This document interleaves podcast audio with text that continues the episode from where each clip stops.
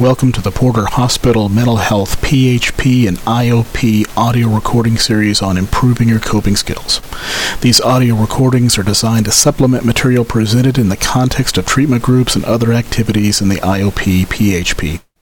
The recordings will focus on the use of cognitive behavior therapy and dialectical behavior therapy skills, Practice these skills is essential to your ability to use them to your benefit to better manage any emotional and behavioral difficulties that you might have. These recordings are intended for participants in the Porter Hospital Mental Health PHP and IOP program. These recordings are designed to supplement the material learned in groups and are not intended as a standalone treatment or a replacement for your own treatment. If you're having thoughts about harming yourself or others, please immediately contact your own treatment provider, take yourself to the nearest emergency room, or call 911.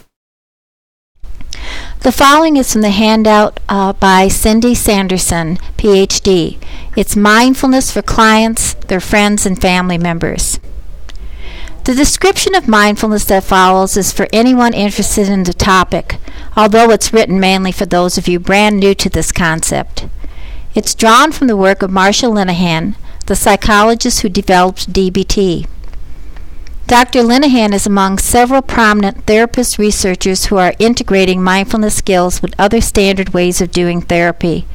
They are all working to create new and more effective ways to help people. So, what is mindfulness? Mindfulness is awareness without judgment of what is via direct and immediate experience. You are being mindful when you eat dessert and notice every flavor you are tasting instead of just eating dessert and having a conversation and looking around the room to see who you know. If you're being mindful, you're not thinking, is this good or bad to have dessert? You're just really having dessert. You're being mindful when you get free of anxiety or self consciousness, when you just dance to music and experience every note instead of wondering if you look graceful or foolish. You're being mindful if you're thinking about someone you love or someone you hate, and you pay attention to exactly what your love or hate feels like. You're not caught up in justifying the love or hate to yourself. You're just diving into the experience with full awareness that you're diving in. You're being mindful. If you walk through the park, you actually walk through the park. What does that mean? It means you let yourself show up in the park. You walk through the park aware of your feelings about the park. You are aware of your thoughts about the park. You are aware of how the park looks. You are aware of your sensations of each foot striking the pavement. This is a lot different from taking a walk in the park and not showing up. Not showing up means that instead of walking through the park and really being aware of the park, you are distracted by the thoughts of what you'll have for lunch or feelings towards the friend that you just had an argument with or worries about how you're going to pay the bills this month. If you stop to think about it, you'll realize that very few of us devote ourselves to living mindfully, meeting each moment of life as it presents itself with full awareness, letting our judgments fall away. Instead, we do things automatically without noticing what we're doing. We churn out judgments about ourselves and others. We do two, three, five things at once. We frequently get so caught up in our thoughts and feelings about the past or the future that we're lost in them, disconnecting from what is happening right now in front of us. Of course, there are a lot of rewards for living this way. We can get a lot done quickly. We usually think of ourselves as very efficient, and we're seen by the world as productive and smart. In our highly technological societies, there is a high value placed on doing a lot at once. In fact, some people make fun of each other by saying, "What's wrong with you? Can't you do two things do, do two things at once?" We also live without awareness because sometimes living with full awareness is very painful. We avoid painful thoughts and feelings and situations we're afraid of or angry or ashamed or sad because we're convinced that we can't do anything to change them. And we avoid these situations because we're convinced we can't stand to live with them. For instance, Have you ever avoided bringing up a problem in a relationship with someone because you're afraid the person will get mad at you, or maybe attack you, or leave you? You keep avoiding bringing up the problem because you feel so scared. So you get yourself off the fear hook temporarily by not talking about it at all. In the meantime, you're ashamed of yourself for not speaking up.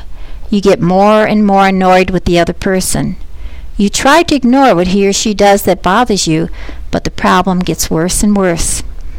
Finally, you just give up, letting the relationship end. Well, maybe the problem could have been solved, maybe not. But there's an important distinction to make between the unavoidable pain of having a problem with a person you love versus the suffering you cause yourself by letting fear control you, by judging yourself for feeling afraid, by assuming nothing you try would work, and by feeling guilty about feeling anger towards someone you love, or by judging the person for causing the problem. There are so many ways mindfulness could help with this example. Let's look at a few. First, you could use mindfulness skills to bring your full attention to the feelings of annoyance instead of pushing them away or trying to talk yourself out of them. Maybe you're afraid you can't stand to feel annoyed. But actually watching how you feel inside, you realize, hey, it's just annoyance for 10 minutes. I can stand it. Or you could use mindfulness to become a great detective and notice exactly how and when you feel annoyed. Maybe it's when he or she's had three cups of coffee before seeing you. Or maybe you get annoyed when both of you are tired, or maybe it's when you each had a bad day at work. In this way, you use awareness to get specific and clear about what contributes to the problem. The more specific you get about what goes into the problem, the better chance you have to solve it. You can ask her to drink less coffee, or make plans to get together when you're both rested, or don't meet on bad work days. This is using mindfulness to find solutions.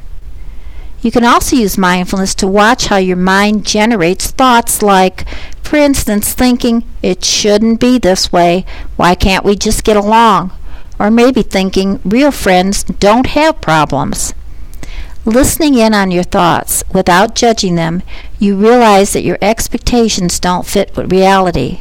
So you can work on changing your expectations. Or you could use mindfulness skills as you talk through the problem with your friend to bring your full and open awareness to whether or not you experience your friend listening to and understanding you. Or do you experience her as defending herself and criticizing you? If she's really listening and caring, you might notice relief inside yourself and decide to keep working with her on the problems in the friendship. On the other hand, if you notice that she is dismissive and non responsive each time you talk about a problem, you might notice that you are sad and disappointed, but not willing to put more energy into a friendship that makes you unhappy.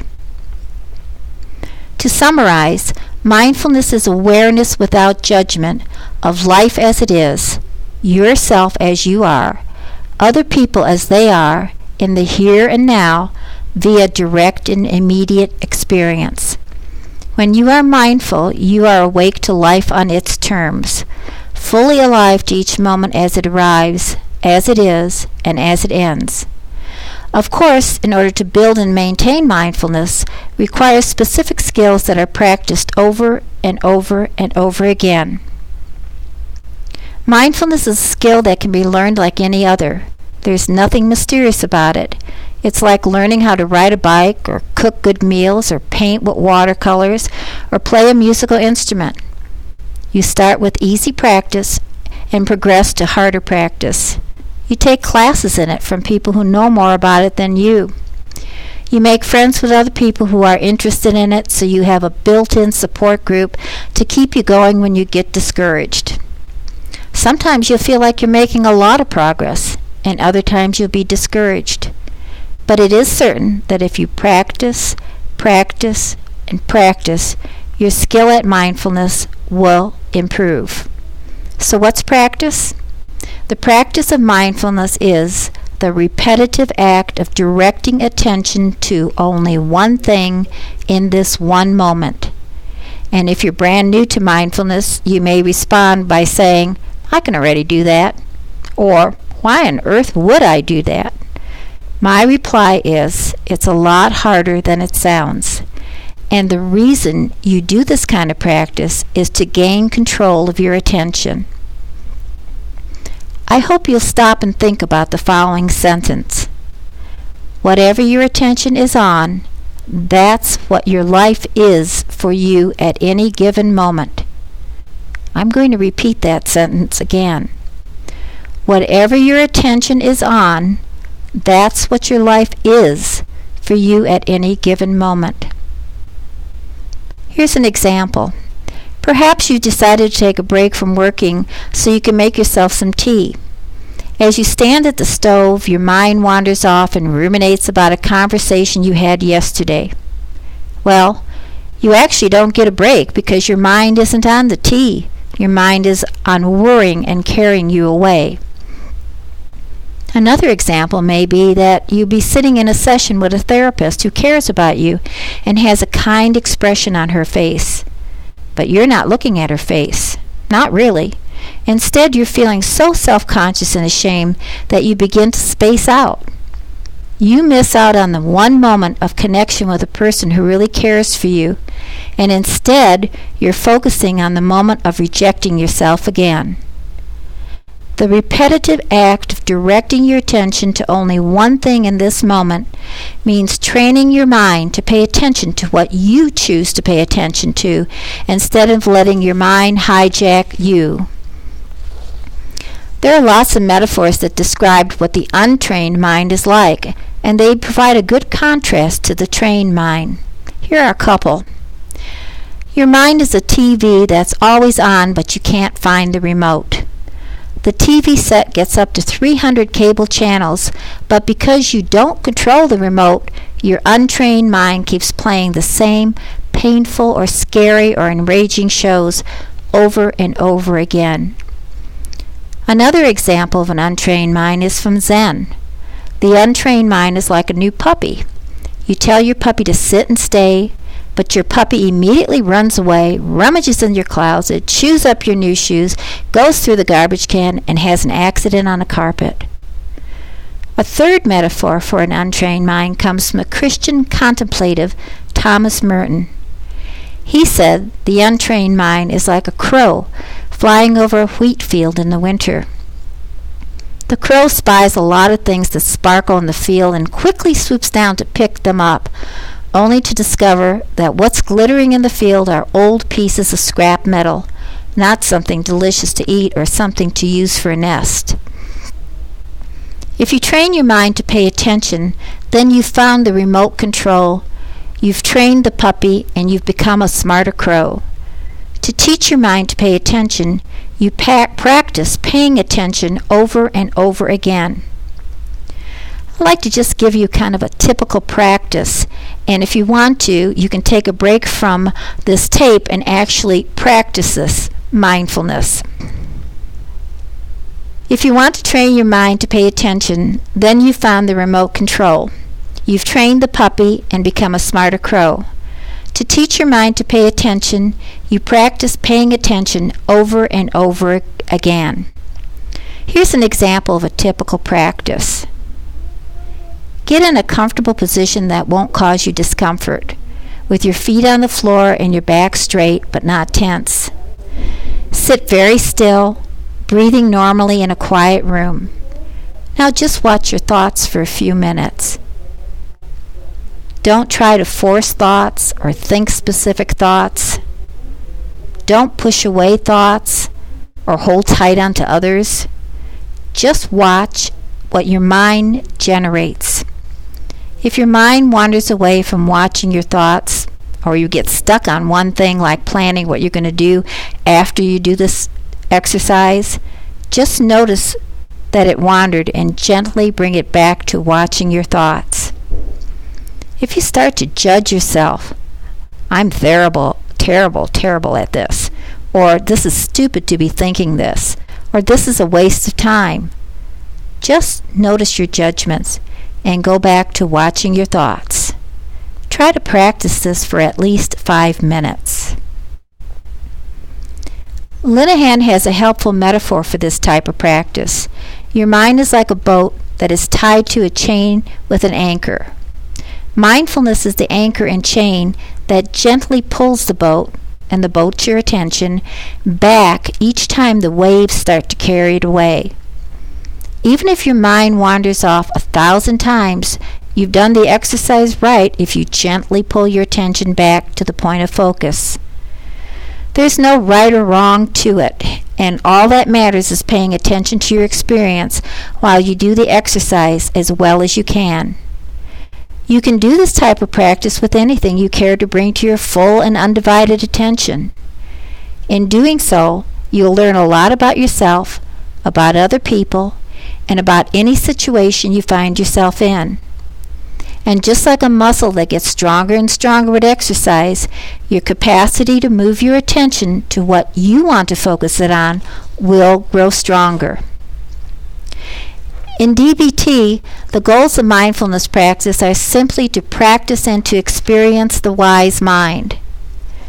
You're in your wise mind when your emotions and your thoughts work together so that the wise action is easy, even when your life or circumstances are really hard. You're in your wise mind when you can meet each moment of life as it is, not as you would have it to be, and then respond skillfully to life. People have different names for this wise mind. Some people call it the true self, other people call it spirit, and some refer to it as being centered. The name doesn't matter. What matters is the capacity to have it, and everyone has that capacity. Furthermore, anyone and everyone can decide to work on making the capacity for the wise mind stronger and stronger. Notice that I'm not saying the goal of mindfulness practice is happiness or having a life free from trouble or having an experience of non-stop joy. However, people who practice mindfulness will tell you that they get better at enduring pain, better at solving problems, better at not creating misery for themselves, and better at participating fully in those moments of life that are joyful. So I encourage you and invite you to practice mindfulness over and over again.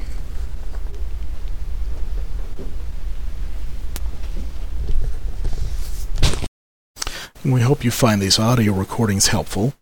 These were designed to supplement the coping skills you've been learning in the CBT and DBT groups, not to replace those groups. We plan to add additional audio recordings in the very near future. If you have any questions, please contact your treatment coordinator.